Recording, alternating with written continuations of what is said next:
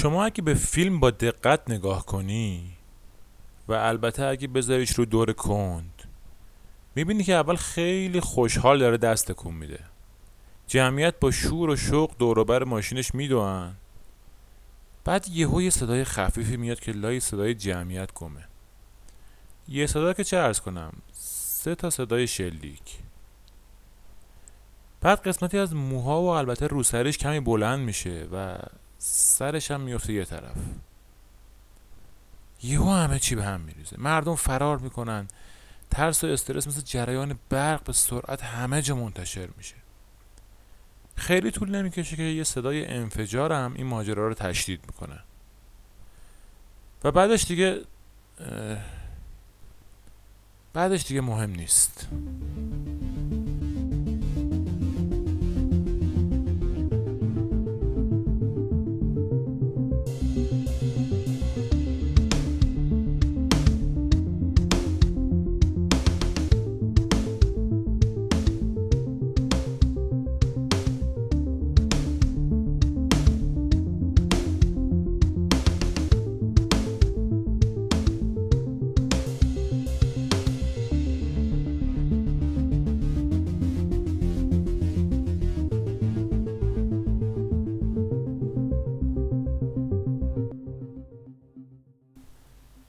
اپیزود سوم رادیو تهدیگ در مورد یه رهبر خاورمیانه ایه. یه زندگی الهام بخش و تأثیرگذار و بی نهایت پربیچه خم. من محمد امین در اپیزود سوم رادیو تهدیگ می‌خوام داستان یه روح بیقرار رو براتون تعریف کنم. زنی که دوبار نخست وزیر شد چند بار متهم به کلاهبرداری و اختلاس و رشوه شد و از همه مهمتر اینکه شیفته قدرت بود. زنی که نمونهش حداقل تو محیط دوربرش تا صدها کیلومتر اونورتر هم پیدا نمی‌شد. یه زن بینظیر. یه زن واقعا بینظیر. بینظیر بوتو.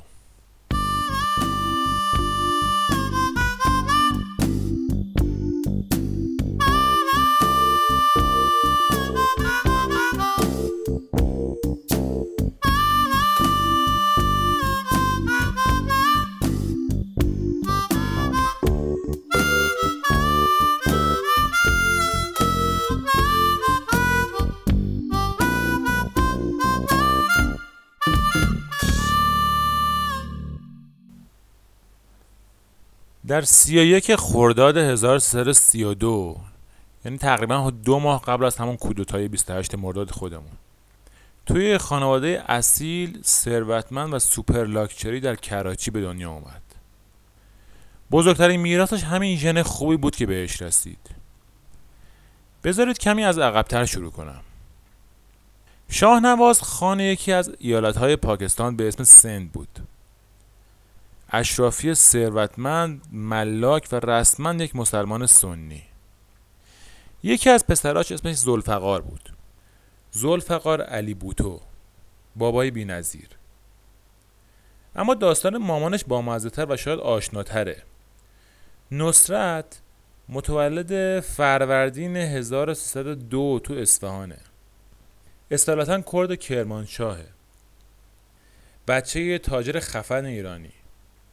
تو کراچی با زلفقار آشنا میشه و در تاریخ 17 اسفند 1329 در 28 سالگی ازدواج می‌کنه.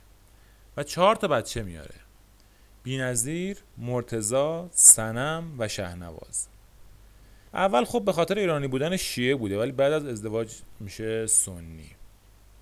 یه عکس خانوادگی خیلی قدیمی از این شیش نفر تو اینستاگرام تهدیگ می‌ذارم. آدرسش هم ادستان رادیو تهدیگه. حتما ببینیدش. چهار تا بچه همشون سرنوشت عجیبی پیدا می‌کنن. حالا یکیش خود بینظیر باشه رو که کامل میگم در مورد دوتای دیگه هم چند تا قسمت مهمش تو همین پادکست خواهید شنید. میگن بچه اولا یه جورایی رئیس بار میاد. نمی‌دونم این حرف چقدر میشه تعمیم داد اما در مورد بینظیر که حتما صدق می‌کنه. ارتباطش با باباش خیلی خوب بود و همیشه کانون توجه همه بود. زبون اولش انگلیسی بود. تو کودکی کم پیش اومد که اردو حرف بزنه. از اون کمتر زبان محلی ایالت آب و اجدادی سند. اول مدرسه پرستاری بانوان کراچی اسم می نویسنش بعد میره مدرسه صومعه ایسا و مریم. بازم تو کراچی. بعد از ماری اون یه مدرسه شبانه روزی نزدیک مرز هند و پاکستان میره. میره اونجا. اونجا اولین تجربه جنگ و در حالی که دوازده سالش بود پشت سر می‌ذاره. تو سال 1343 تو جنگ مرزی پاکستان هند. سه سال بعد تحصیلاتش با درجه ممتاز پاس می‌کنه. عاشق باباش بوده. عاشقا. تا آخر عمرم عاشقش میمونه. باباشم عاشق بی‌نظیر بوده. برخلاف عرف جامعه محلی این دختر تشویق کرد که درجات عالی تحصیلات بگذرونه. اعتماد به نفس این بچه رو به سقف رسوند. برخلاف رابطه پدر دختری رابطه زن و شوهری یعنی نصرت زلفقار مخصوصا دوران بچگی بی‌نظیر همچین تعریفی نداشته. سرگوش آقای زلفقار حسابی می جنبیده و ظاهرا با یه خانم دیگه یه رابطه های نچندان پنهانی رو شروع می‌کنه. میگم نچندان پنهانی چون نصرت خیلی زود می‌فهمه. و وقتی می‌فهمه چادرش دور کمرش میبنده و اعتراض شدید و لحن خودش رو به سفیر سوئد که نه ببخشید به خود زلفقار اعلام می‌کنه. زلفقارم که حمایت جامعه و عرف و مذهب و پشت سرش می‌دیده نصرت از خونه میندازه بیرون. به همین خشنه که میگم. اونم برمیگرده ایران شیش ماهی میمونه. وقتی می‌بینه باباه نمی‌ذاره بچه‌هاش بهش بپیوندن دوباره برمیگرده کراچی. این اختلافات بچه ها رو خیلی غمگین شاید هم خیلی خشمگین می‌کنه. البته که اثر این غم و خشم تو بچه های مختلف متفاوت ظهور می‌کنه. بی نظیر ولی هیچ وقت از اختلافات خانوادگی دوران کودکیش هیچ جا سخنی به میوم نمیاره. چون ابهت ایزدیش خدشدار می‌شده. چهار سالش که بود پدر بزرگ شاهنواز میمیره. پنج سالگی که رد می‌کنه باباش وزیر انرژی میشه و در نه سالگی وزیر امور خارجه. از همون وقت از نزدیک خیلی نزدیک در معرض روابط دیپلماتیک و سیاسی قرار می‌گیره. های خیلی معروف سیاسی رو در تو همون دوران کودکی می‌بینه. نخست وزیر چین هنری کیسینجر دیپلمات ارشد آمریکایی هربرت همفری 38 رئیس جمهور آمریکا اینا شاخاش بودن. 13 سالش که بود باباش از دولت استعفا میده و یه سال بعد خودش حزب مردم پاکستان رو تشکیل میده که به انگلیسی میشه پاکستان People Party که مخففش بهش می‌گفتن PPP. امیدوارم چیز بدی به ذهنتون نرسیده باشه. منم همینطور هیچ چیز بدی به ذهنم نرسید. شعار حزبم این انتخاب می‌کنن. اسلام ایمان ما دموکراسی سیاست ما سوسیالیست اقتصاد ما و همه قدرت برای مردم. یه شتر گاو پلنگی که همه چیز رو در بر بگیره و همه رو راضی نگه داره. یه استراتژی پوپولیستی هم انتخاب می‌کنن به اسم روتی کاپرا آرمکان. برای شرکت در انتخابات یعنی نان لباس مسکن. تو پاکستان به علت گسترش زیاد فقر این بهترین شعار واسه همه دوران هاست. و تازه به خاطر بیدار کردن حس وطن پرستی شعار دفاع از ایالت کشمیر برای بازگشت به پاکستان را هم سر میدن در سال 1346 و در میان یک سری شورش بر علیه رئیس جمهور ایوب خان زلفقار دستگیر میشه و سه ماه میره زندان. همون موقع هم وظیفه پدرش رو فراموش نمی‌کنه. یک نامه پرسوز و گداز و البته انگیزشی به بینظیر می‌زنه و به درس خوندن تشویقش می‌کنه. از سال 1347 تا سال 1351 دوران لیسانسش تو دانشکده رادکلیف دانشگاه هاروارد دانشکده هنرهای لیبرال زن من دقیقا ترجمهش نمی‌دونم چه جوری میشه از 16 سالگی شروع می‌کنه. 16 سالگی برای دانشگاه رفتن کمی زوده ولی زلفقار با نفوذی که داشت اجازهش از دانشگاه گرفت که درسش رو زودتر شروع کنه. تو آمریکا هم از یه استاد به اسم جان کنت گالبراث که استاد اقتصاد دانشگاه هاروارد و سفیر سابق آمریکا تو هند و به همین خاطر از دوستای قدیمی زلفقار بوده می‌خواد که قیم بینظیر بشه. این یه پسر داشته به اسم پتر که با بینظیر همونجا آشنا میشه و دوستی عمیقی بین اینا شکل می‌گیره که تا آخر عمرم ادامه پیدا می‌کنه. البته فکر دیگه نکنید جاز فرند. مرتزا داداش کوچکی هم سال بعدش به خواهرش تو هاروارد اضافه میشه. ولی همون سال اول برای بینظیر خیلی سخت میگذره. تا بیاد خودشو تطبیق بده با محیط جدید پدرش در میاد. یکی از همشاگردیاش میگه تقریبا کل ترم اول در حال گریه کردن گذروند. گرچه خودش هیچ وقت به این ضعف اعتراف نکرد. تو کتاب زندگی نامش از این چهار سال به عنوان یکی از بهترین چهار سالهای زندگیش یاد می‌کنه. بسیار برونگرا و پر انرژی اجتماعی بوده. راهنمای تور دانشگاهشون میشه و مسئول اجتماعی خوابگاه. در کمپین های مختلف هم علیه جنگ ویتنام شرکت می‌کنه. جز فعالان موج دوم فمینیسم بوده. گرچه خودش به بعضی از دیدگاهاشون انتقاد داشته. و بعد از چهار سال در سال 1351 با لیسانس هنر فارغ و تحصیل میشه. سال دوم دانشگاه که بوده زلفقار برای جلسه شورای امنیت سازمان ملل درباره جنگ هند و پاکستان به عنوان رئیس جمهور میره نیویورک اولین رئیس جمهور دموکراتیک انتخاب شده بعد از 13 سال حکومت نظامی تو پاکستان بوده. بینظیرم میاد نیویورک تا پدرش رو تو این سفر همراهی کنه. در اجلاس مشترک هند تو سیملا یه سال بعدش در پاکستان با جای مامانش که مریض بوده باباشو همراهی می‌کنه. اینجا خیلی به چشم میاد و حضورش به عنوان بانوی اول کلی بازتاب خبری پیدا می‌کنه. اولین بار بوده که مزه شهرت رو تا این حد میچشه. خودش میگه که من به عنوان سمبولی از نسل جوان شناخته شدم که با اینکه هیچ وقت هندی نبودم و در پاکستان مستقل به دنیا آمدم ولی از پیچیدگی ها و پیش قضاوت هایی که هند و پاکستان رو به دو قسمت تقسیم می‌کرد بری بودم.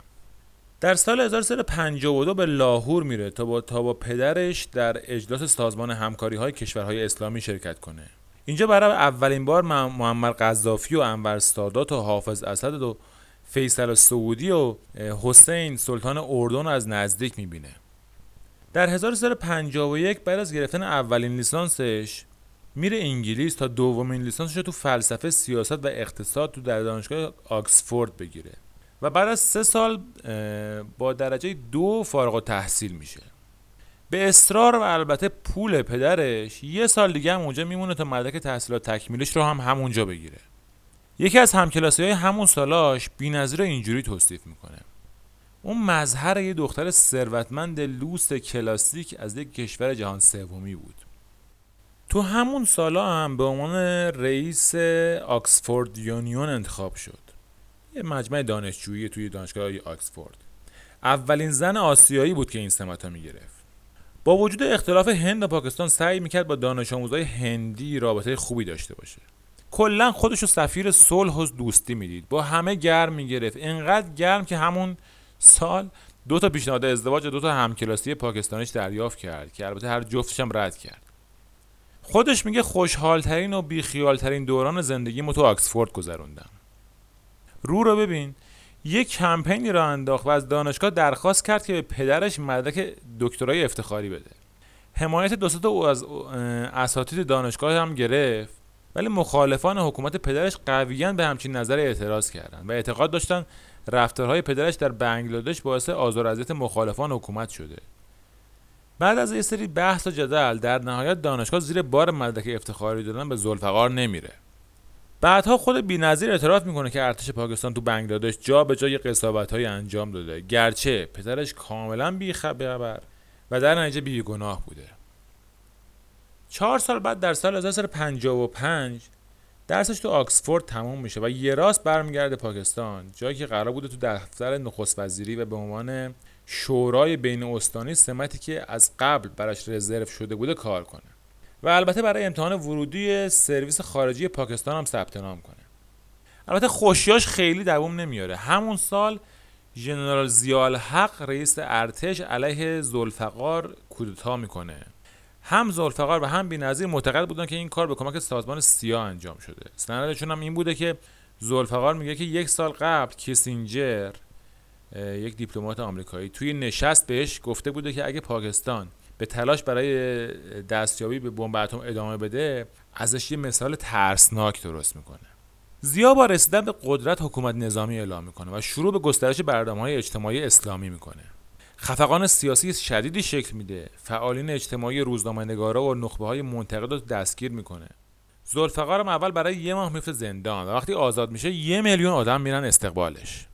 زیا این صحنه رو که می‌بینه میگه فایده نداره. تصمیم به حذف رقیب می‌گیره.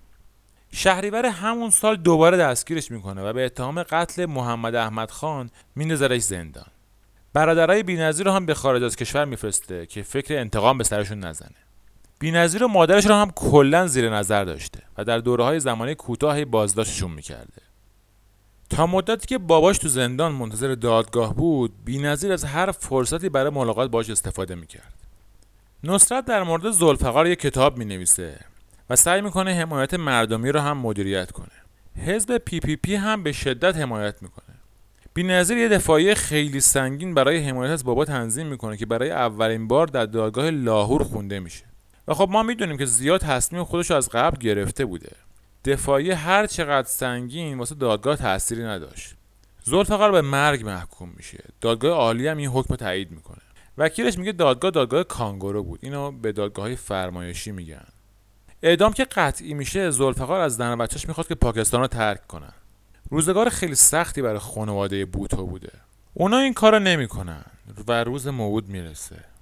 زلفقار بوتو در 15 فروردین 1358 در 51 سالگی اعدام میشه.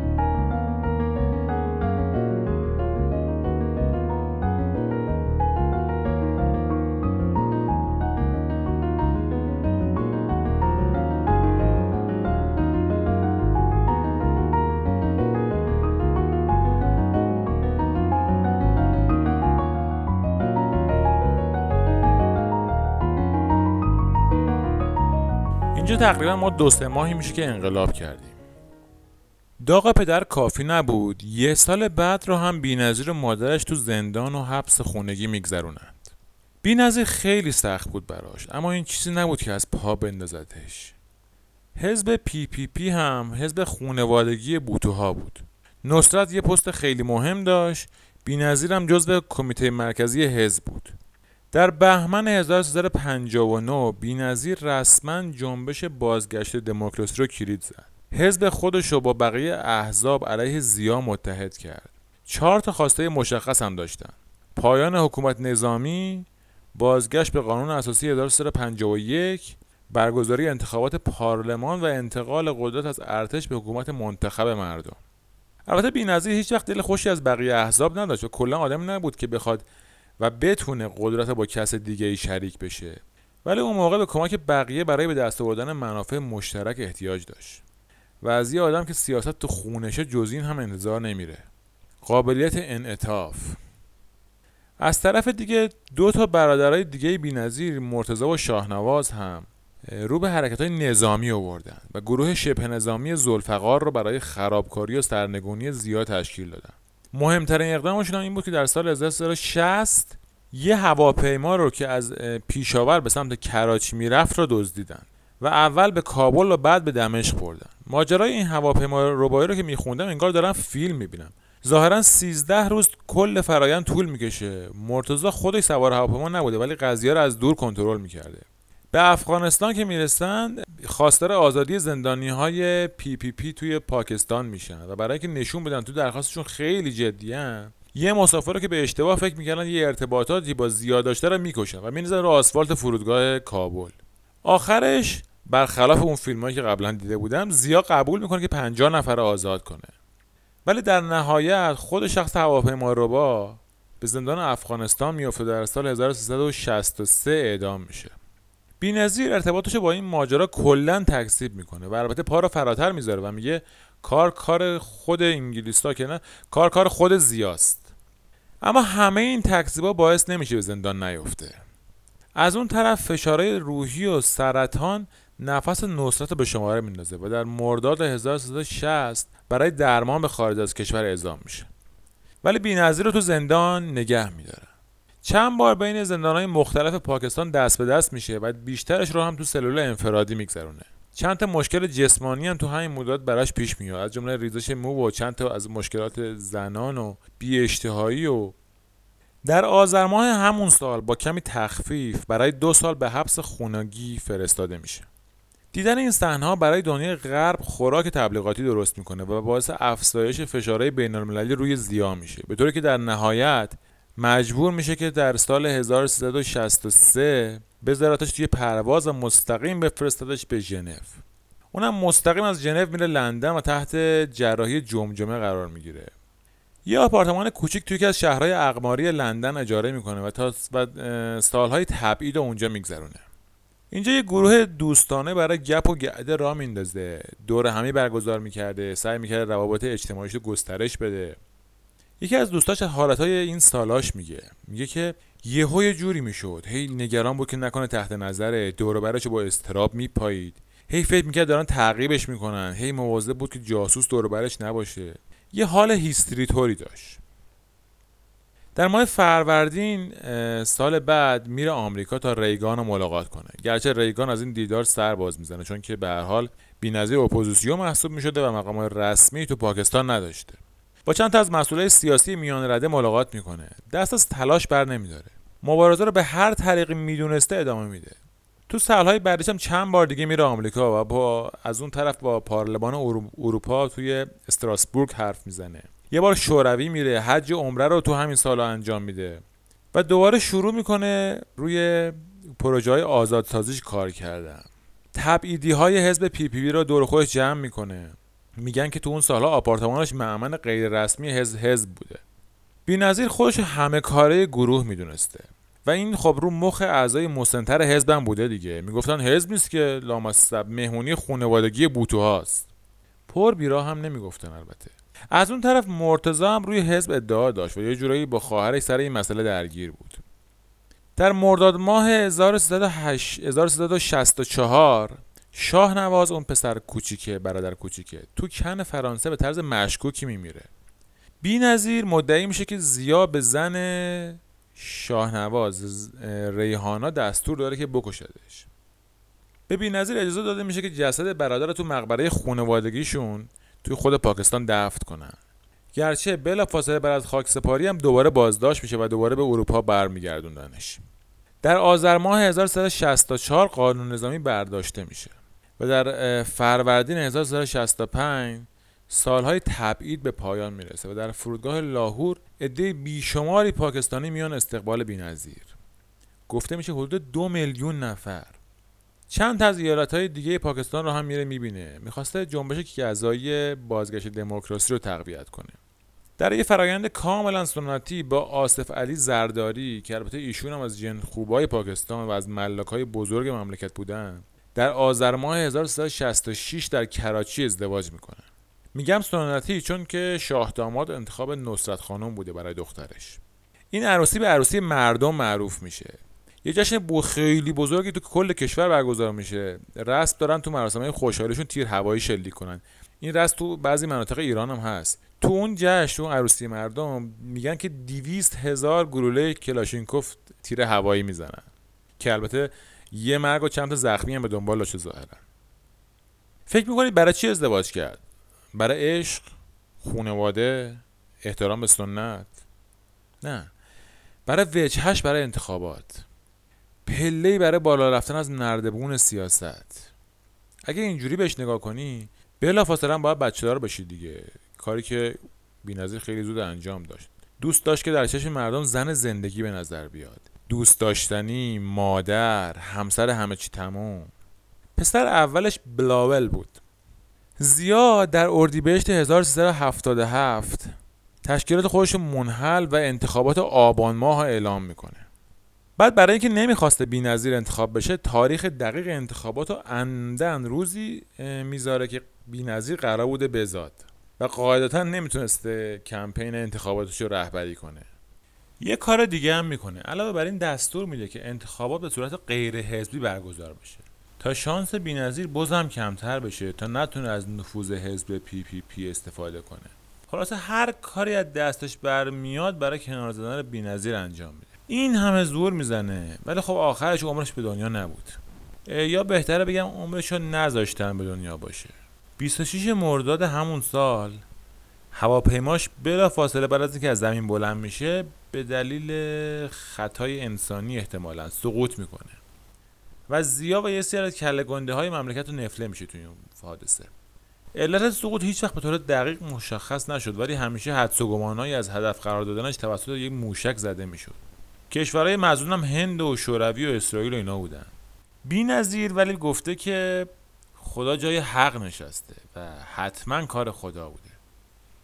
ما هم همینه میگیم. بعد از مرگ زیاد دادگاه عالی پاکستان انتخابات به صورت حزبی برمیگردونه. بی نظیر اصرار می‌کنه که جنبش کذایی که راه انداخته بود و از حزب PPP مستقل کنه. دیگه حالا که دشمن مشترک از بین رفته بود دلیلی برای متحد موندن با بقیه احزاب نمی‌دید. معتقد بود که ایده های کمونیستی باید جاشون رو به بازار آزاد و اقتصاد تاچری بدن. نظرسنجی نشون می‌داد که حزب به احتمال زیاد پیروز انتخابات میشه. بلافاصله بعد از این نظرسنجی از حزب 18 هزار نفر کاندید نخست وزیری میشن. همین موضوع یه جو بعدی تو حزب به وجود میاره. تو بقیه احزاب فقط حزب آزادی کمی امید به پیروزی داشته. های اسلامی هم که اصلا انتخاب یه زن رو به عنوان نخست وزیر خلاف مر قوانین اسلام می‌دونستن و برای اینکه در جامعه اسلامی پاکستان بتونن بینظیر و بیدین و ایمان نشون بدن چند تا عکس از رقص زدنش توی یه کلوپ شبانه تو پاریس پخش می‌کنن. این بنیادگراها به وفادارای زیا ملحق میشن تا حزب اتحاد جمهوری پاکستان راه بندازن. تا علیه مزار مشترکشون یعنی بینظیر بجنگن. مزار مشترک بر عکس منافع مشترکه. نمی‌دونم چقدر مصطلحه. من خودم در بردم. با این همه حزب با کسب 93 تا صندلی برنده انتخابات پارلمان میشه. حزب اتحادم با 54 تا دوم میشه. رئیس جمهور طبق قانون باید از رئیس حزب برنده یعنی بینظیر می‌خواست تا دولت رو تشکیل بده. اما اولش خیلی مقاومت کرد و در نهایت زیر بار فشار بین با دو هفته تاخیر این کار انجام داد. بینظیر برای اینکه اکثریت مطلق رو به دست بیاره با یه حزب 13 صندلی دیگه هم ائتلاف می‌کنه و به عنوان نخست وزیر در 12 آذر ماه 1367 سوگن یاد می‌کنه. این واقعا نه تنها در پاکستان که در کل خاورمیانه و حتی کل جهان اسلام خیلی کار بزرگی بوده. یه عالمه رکوردم با این موفقیت ثبت می‌کنه. اولین زن نخست وزیر در یک کشور مسلمان. شما دقت کنید وقتی از کشورهای مسلمان حرف می‌زنیم از حدود یک میلیارد نفر آدم داریم صحبت می‌کنیم دیگه. مالزی اندونزی کشورهای عربی خاورمیانه ایران. یه رکورد دیگهش جوانترین رهبر انتخابی در جهان اسلام بوده. اون موقع 35 سالش بوده. جوانترین نخست وزیر جهان در زمان خودش بوده. جوانترین نخست وزیر انتخابی تا اون زمان بوده. دومین نخست وزیر انتخابی پاکستان بعد از باباش بوده. به اعضای حزب گفته میشه که از این بعد محترمه صداش کنن.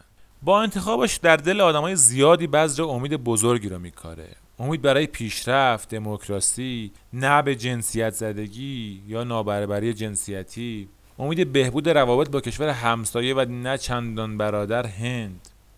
کتاب دختر سرنوشت رو که یه اتوبیوگرافی هست و همین موقع خودش می نویسه که توش چند جایی هم یه خالی بندی می‌کنه. از جمله اینکه میگه وقتی دبیرستان بوده مامان نصرتش مجبورش می‌کرده برقع بپوشه. در حالی که همه شاهدای اون موقع این داستان رو به شدت تکذیب می‌کنن و میگن برای اینکه داستان خودش دراماتیک و غرب پسند کنه اینو گفته. بگذریم. خب حالا که امیدها در دلها جوانه زده و کم کم داره رو لب آدما لبخند میشینه وقت چیه؟ اگه گفتین. وقت گند زدن به همه چی. کابینه خانم بوتو تا اون زمان بزرگترینش در تاریخ پاکستان بود. خودش به همزمان به سمت وزیر خزانه هم منصوب می‌کنه. مادرش را به عنوان رئیس دفتر نخست وزیر بدون هیچ رزومه‌ای در این زمینه منصوب می‌کنه. رئیس یک کمیته در پارلمان رو میده به پدر شوهرش. کلا پست ها رو بر اساس رابطه ها و نه لزوما ها بین دوستا و فک و فامیل پخش می‌کنه. چند تا آدمای مسن با سابقه حزب به خاطر همین حرکت از حزب کنارگیری می‌کنن. با ارتش هم که از قبل و به خاطر باباش زاویه تندی داشت اسلامگرا هم که باش خوب نبودن. بعدش گفتم بذارید خوبشم بگم. از اون طرف محدودیت سیاسی و سانسور رسانه‌ای رو حذف می‌کنه. یه دوران طلایی واسه مطبوعات شروع میشه. مشکلات ولی یکی دوتا نبود. آسون هم نبود. نرخ بالای بیکاری اقتصاد داغون تورم دولت ورشکسته به خاطر وامهای درصد بالایی که زیا برای پرداخت حقوق کارمندا گرفته بود. اینجوری بود که تقریبا هیچ کدوم از وعده های انتخاباتیش رو نتونست محقق کنه. وعده ها چی بود؟ گفته بود هر سال یه, یه میلیون خونه می‌سازه تحصیلات آکادمیک رو رایگان می‌کنه و بیمه همگانی مجانی را میندازه. خرید فروش غیرقانونی انواع اقسام دراگ و مواد مخدر هم قوز بالای قوز شده بود. طوری که پاکستان بزرگترین صادر کننده هروئین جهان شد تو اون سال. بی نظیر که می‌دید زورش به حل این مشکلات نمی‌رسه انرژیش رو صرف به کار گماردن آشناهاش به مناسب سیاسی کرد.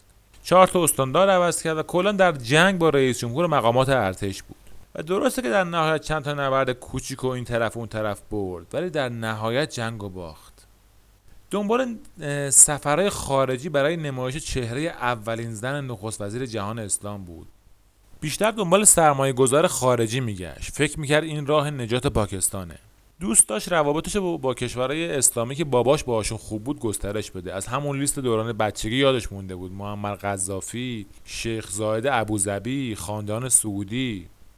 در سال 1368 در کوالالامپور در اجلاس سران کشورهای مشترک المنافع شرکت کرد. در دیماه همون سال دومین حج رو برگزار کرد و در تیر ماه به آمریکا رفت و در کنگره سخنرانی کنه.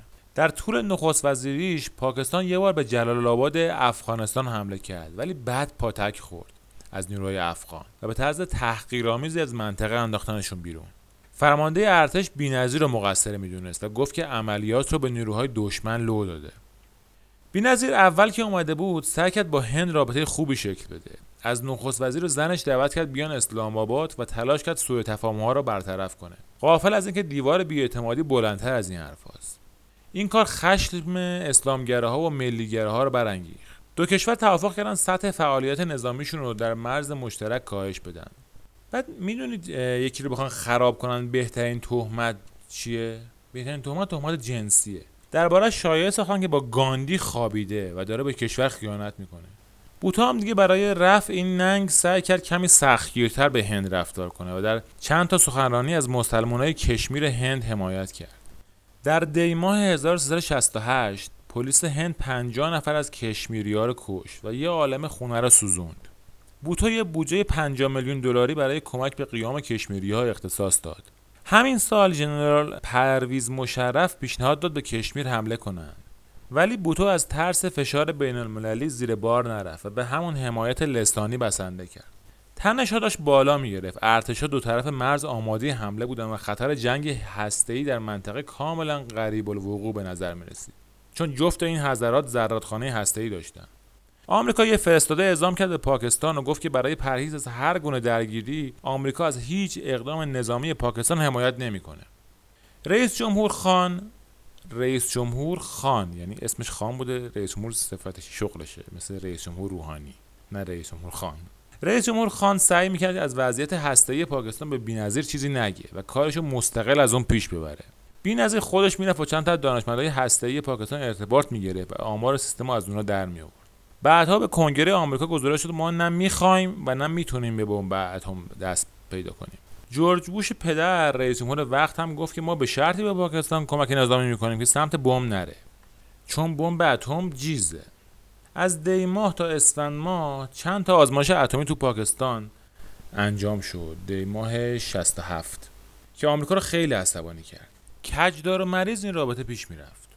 یه کار دیگه ای که بی‌نظیر سعی کرد بکنه ولی نتونست این بود که قانون حدود مجازات اسلامی مثل شلاق اینا رو حذف کنه. یا اینکه سخت جنین رو قانونی کنه. همین کارا و بقیه کاراش. اینا همش باعث شد که دوستاش یکی یکی کم شدن. میون مردم به یه آدم بی قید و بند معروف شده بود و کم کم کنترل همه چیز از دستش داشت خارج می‌شد.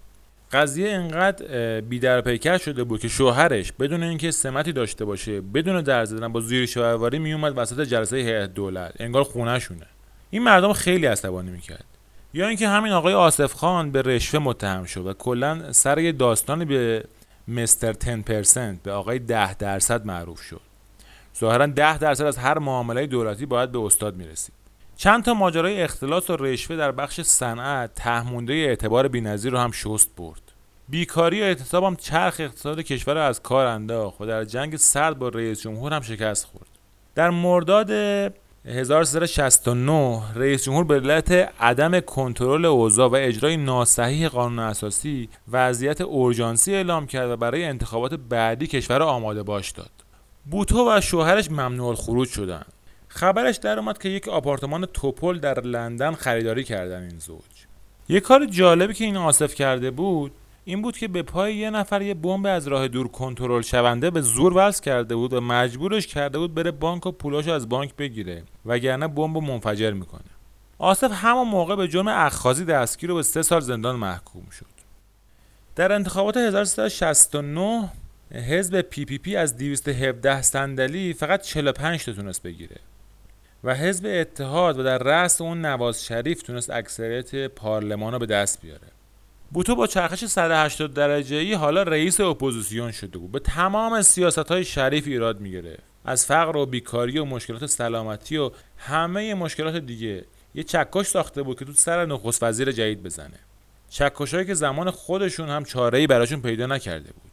برای روزنامه نگارها ولی بی‌نظیر شخصیت بی همتایی بود. دوباره و این بار یواش یواش با تلاش های بی‌نظیر حزب PPP داشت جون می‌گرفت. مردم هم زود یادشون میره دیگه. دو سال بعد در سال 1371 مردم رو به یک اعتراض عمومی دعوت کرد. یه راهپیمای بزرگ از راوالپیندی تا اسلام آباد به طول 16 کیلومتر در مخالفت با دولت راه انداخت. بلافاصله بعدش به حبس خانگی محکوم شد. کلا تو پاکستان حداقل تو اون زمان هیچکی بایش خوب نبوده. شریف و رئیس جمهور هم دوباره به مشکل برمیخورن و در سال 1372 دوباره رئیس جمهور با اعلام وضعیت اورژانسی شریف و برکنار و آماده برگزاری انتخابات بعدی میشه. انتخابات برگزار میشه و دو طرف کلی وعده عجیب غریب دادن برای جلب آرا. بی‌نظیر گفت که قیمت ها رو کنترل می‌کنه و یه کاری می‌کنه که دولت و صنعت با هم به تفاهم برسن تا هم چرخ سانتریفیوژ بچرخه هم چرخ صنعت هم چرخ خانواده ها. روی نقطه قوت خودش یعنی احقاق حقوق زنان هم خیلی مانور داد. اما یه کار دیگه که قبل از انتخابات انجام داد این بود که خودش رو رئیس مادام العمر حزب PPP معرفی کرد. سمتی که تا قبل از اون با رأیگیری اعضا مشخص می‌شد و توی تمام رأیگیری های قبلی هم خودش انتخاب شده بود. اما به همین میزان کم از دموکراسی هم رضایت نداشت. همین باعث شد که پی پی پی به بی اف پی معروف بشه. بوتو Family Party. و حالا یه مشکل دیگه هم اضافه شد. سر و کله مرتضی هم که تا الان تو سوریه زندگی می‌کرد دوباره پیدا شد. با پیروزی بینظیر در انتخابات آصف علی زرداری شوهرش از زندان آزاد شد تا استقلال ساری و جاری در قوای قضاییه و مجری پاکستان بیش از پیش بر همگان واضح بشه. حزب 86 صندلی به دست آورد و نواز شریف 73 کرسی. یعنی یه پیروزی متزلزل. بینظیر در 27 مهر ماه 1372 برای بار دوم به عنوان نخست وزیر سوگن یاد کرد. اینجا یه اختلافاتی با مامانش پیدا می‌کنه. مامانش رو از سمت قبلی بر میداره نصرت هم که خیلی بهش برخورده بود توی مصاحبه با نیویورک تایمز میگه که دخترم زیاد از دموکراسی حرف می‌زنه ولی دیکتاتور کوچولویی بیش نیست. این دفعه شوهرش رو در کابینه منصوب می‌کنه و انحصار واردات طلا رو بهشون میده. ده میلیون دلار توی بانک هندی به حساب خودش واریز می‌کنه.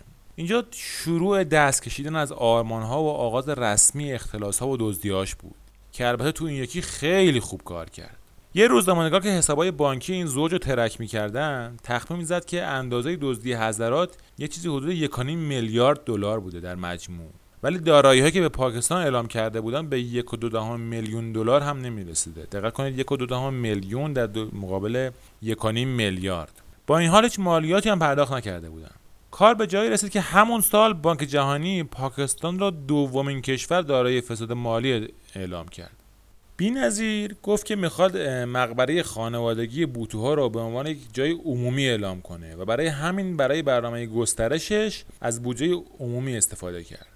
یه معمار مخصوص استخدام کرد و فرستادش که بره مقبره آتاتورک و آیت الله خمینی رو در ترکیه و ایران ببینه و برای ساخت مقبره باباش از اونها الهام بگیره.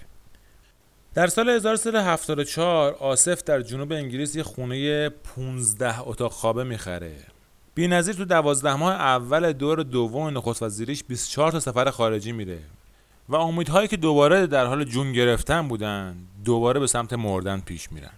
دیگه پولی تو بودجه دون دولت نمونده بود. 70 درصد درآمد ملی صرف قسط های وام مملکت می‌شد. 30 درصدش هم صرف بودجه نظامی که ارتش حاضر نبود از یک قرونش هم بگذره.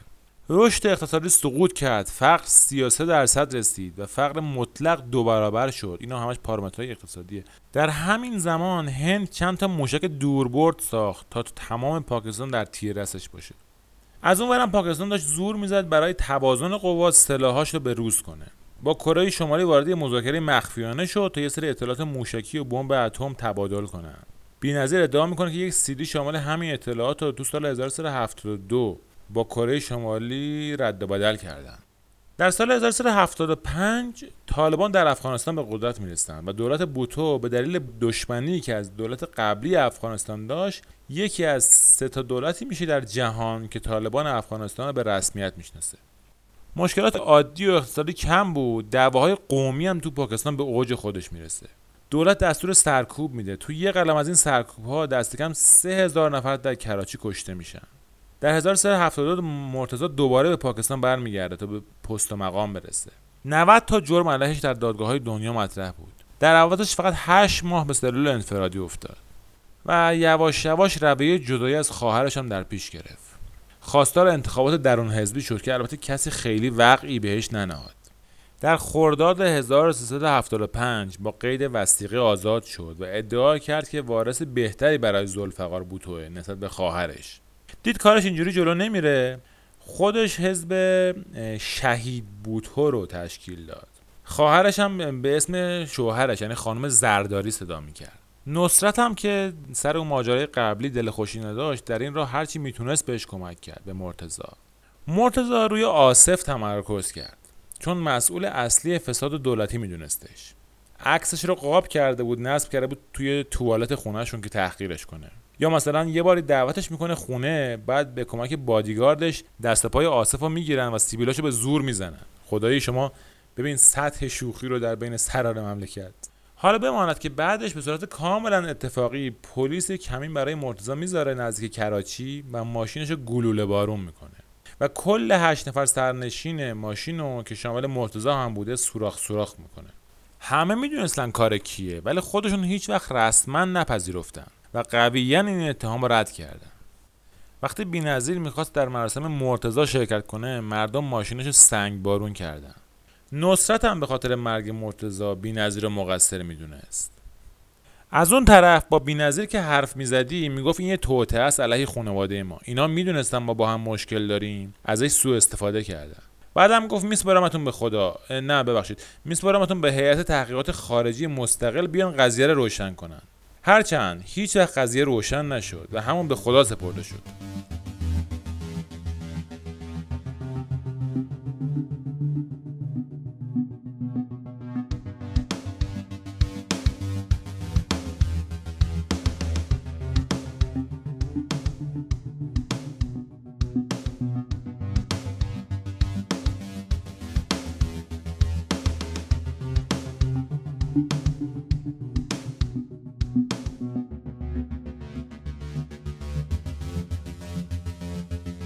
رئیس جمهور بعد از سه سال در 15 آبان 1375 برای بار دوم بینظیر از قدرت خلع کرد.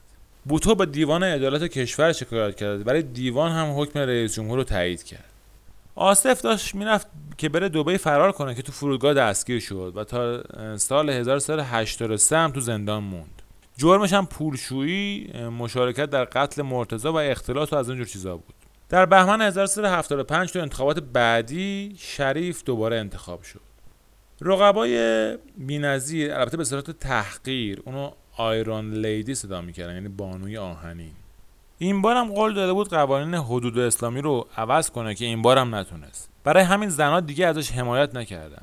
فقط یه سری کار نمایشی انجام داده بود دیگه. بخش حقوق زنان تشکیل دادن بانک زنان ایستگاه پلیس کاملا زنانه. می‌دونی از این چیزای محض شوآف بوتو درس اقتصاد خونده بود و خودش هم در رأس وزارت اقتصاد بود.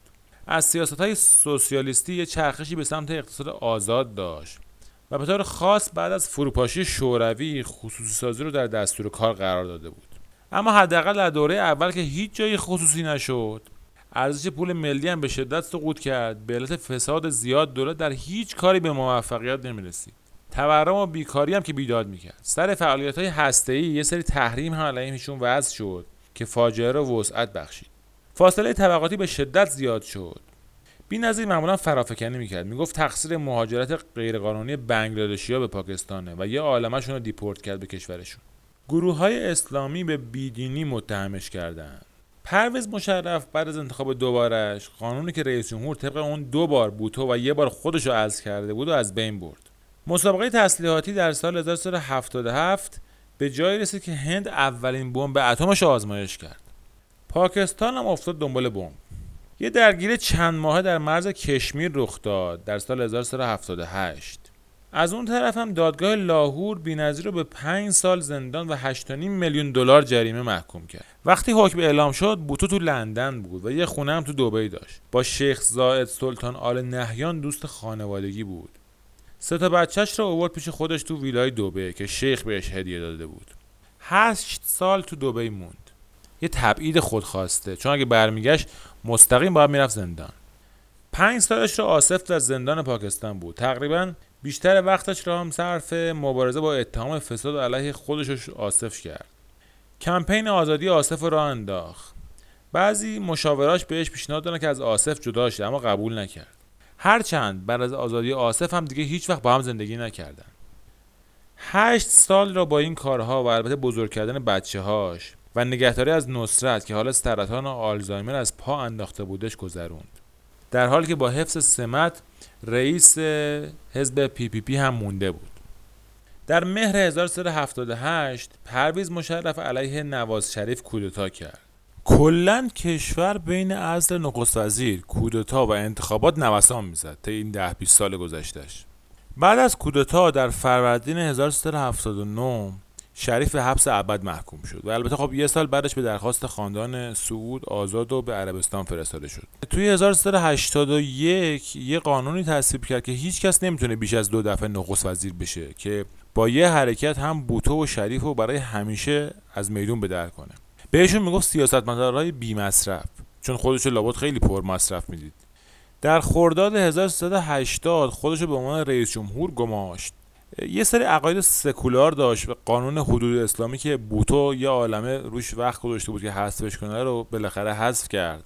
توی سال 1381 ریاست جمهوری خودش تا پنج سال تمدید کرد. آصف هم تو همین زمان آزادش کرد. آصف علی زرداری رو شوهر بوتو.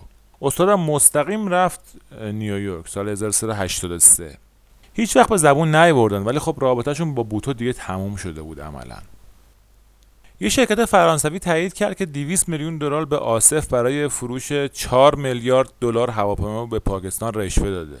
یه قرارداد شخصی 15 میلیون دلاری با یه شرکت سوئیسی بسته بود.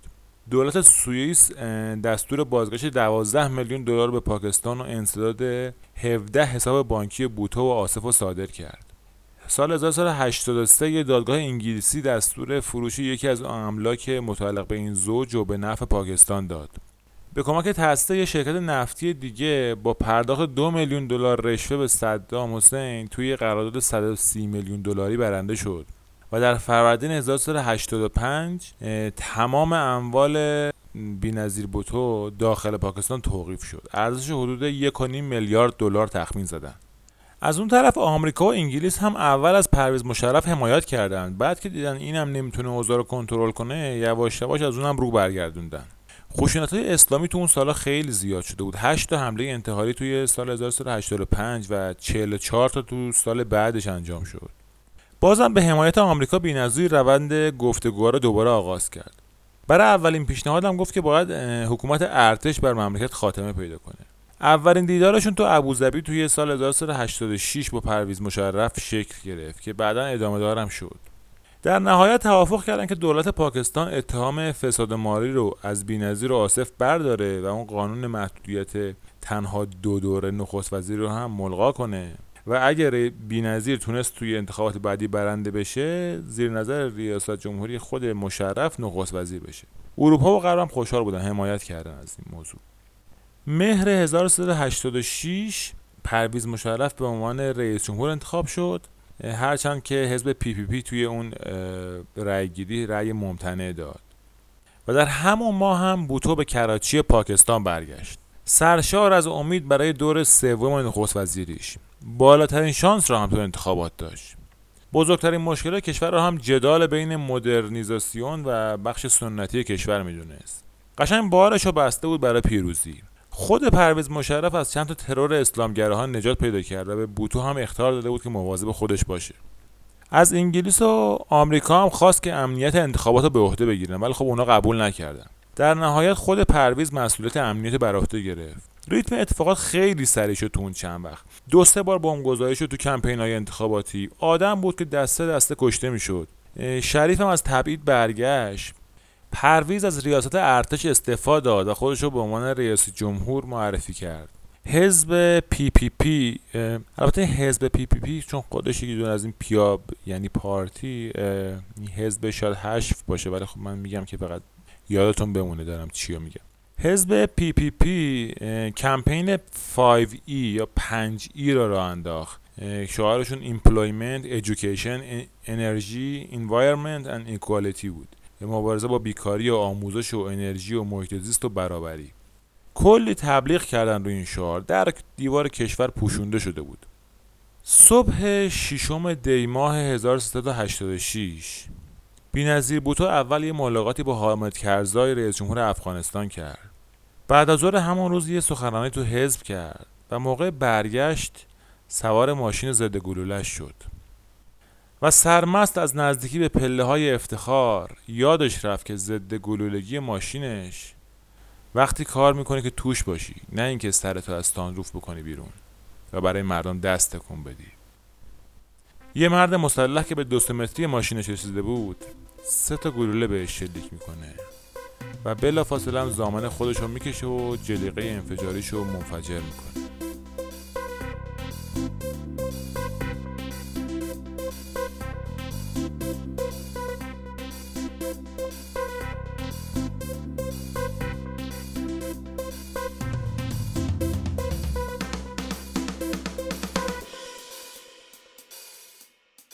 بوتو جا به جا مرد. رسوندنش بیمارستان اما خب چه رسوندنی؟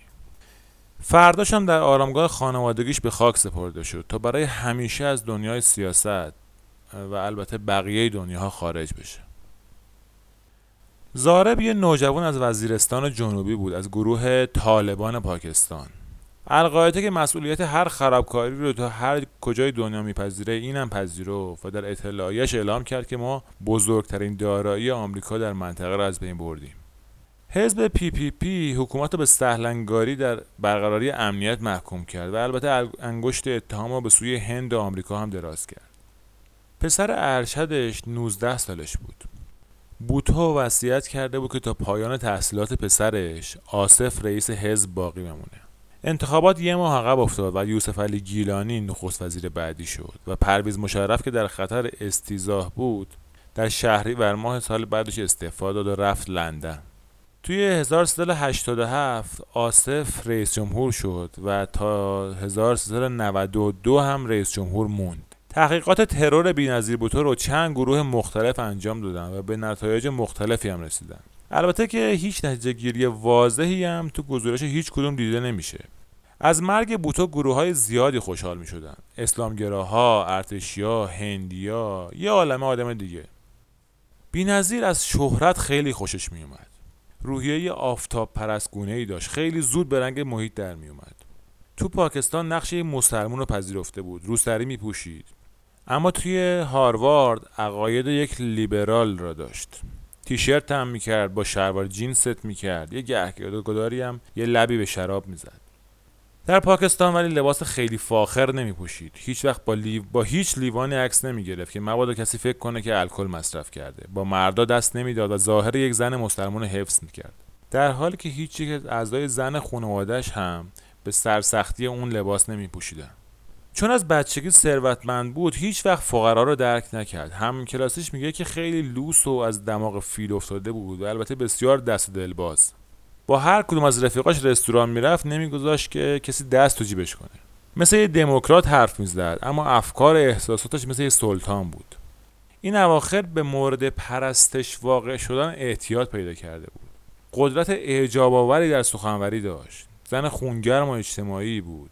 بیشتر مرد عمل یا بهتر بگم زن عمل بود تا تفکر. کتابایی می‌خوند که بیشتر سودمند یا لذت بخشن تا چالش برانگیز و روشن فکرانه عاشق رمان میلزن بون بود و مجله هلو رو خیلی دوست داشت. کتابای خود انگیزشی زیاد می‌خوند. کاریزما قدرت غریزه سیاسی و شجاعت باباشو به ارث برده بود و البته روحیه استکبار معابش رو. هیچ نقدی رو مطلقا بر نمیتاف نه به خودش نه به پدرش. خودش و پدرش رو بری از هر عیبی می‌دونست. دوستای دانشگاهش بی بی صداش می‌کردن بی نظیر بوتو یا پینکی یعنی انگوش کوچیکه. این اسمی بود که باباش روش گذاشته بود موقع بچگی. غذای ایتالیایی و فرانسوی هم خیلی دوست داشت. و از بین خواننده ها هم نیل دایموندز رو خیلی میپسندید.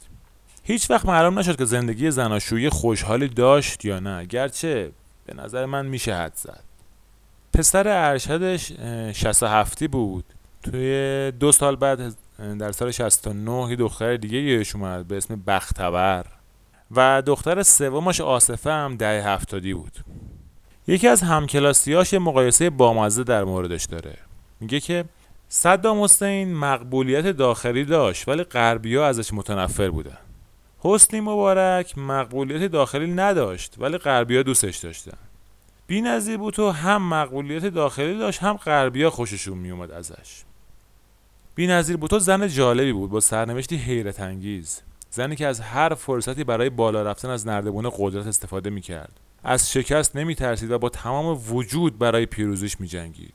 و در نهایت هم از آخرین پله های همین نردبون افتاد و استخوانش سخت در هم شکست. خیلی زن تاثیرگذاری بود توی فرهنگ های منطقه توی حتی نه تنها پاکستان توی کشورهای دور هم خیلی تاثیرگذار بود. اینا میشه تو آهنگایی که برای سرودن دید. یک چند تا آهنگ به خود زبان پاکستانی هست که مثلا یکشو بشنوید.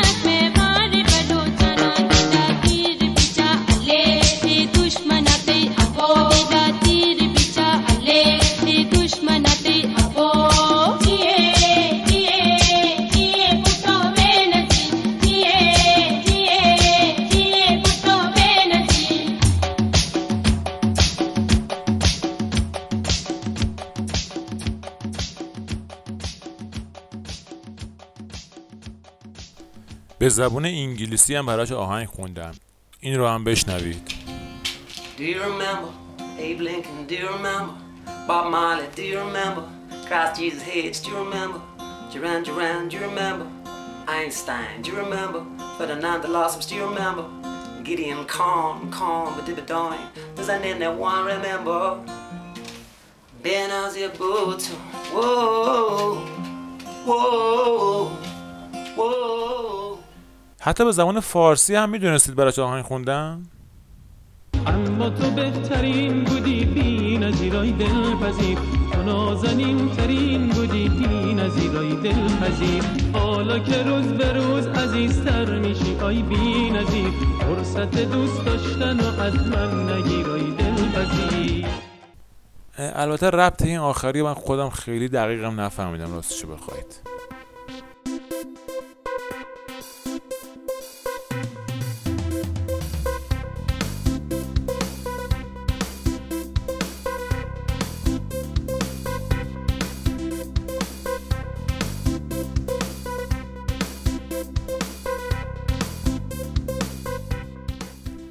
داستانی که شنیدید اپیزود سوم رادیو تهدیک بود. من محمد امین این اپیزود رو با جمعآوری اطلاعات زیادی از منابع مختلف ساختم و امیدوارم که براتون الهام بخش بوده باشه. ممنون از حمایت زیادی که ازم کردید. خوشحال میشم که این اپیزود رو به گوش دوستانتون برسونید و نظر و پیشنهادتون رو به گوش من. در شبکه های اجتماعی اینستاگرام و فیسبوک و توییتر و تلگرام همش با ادساین رادیو تهدیک R A D I O T A H D I G. ما رو دنبال کنید تا انگیزم رو برای ساختن اپیزودهای بهتر و جذابتر بیشتر کنید. دم همتون گرم. اسفند ماه 1398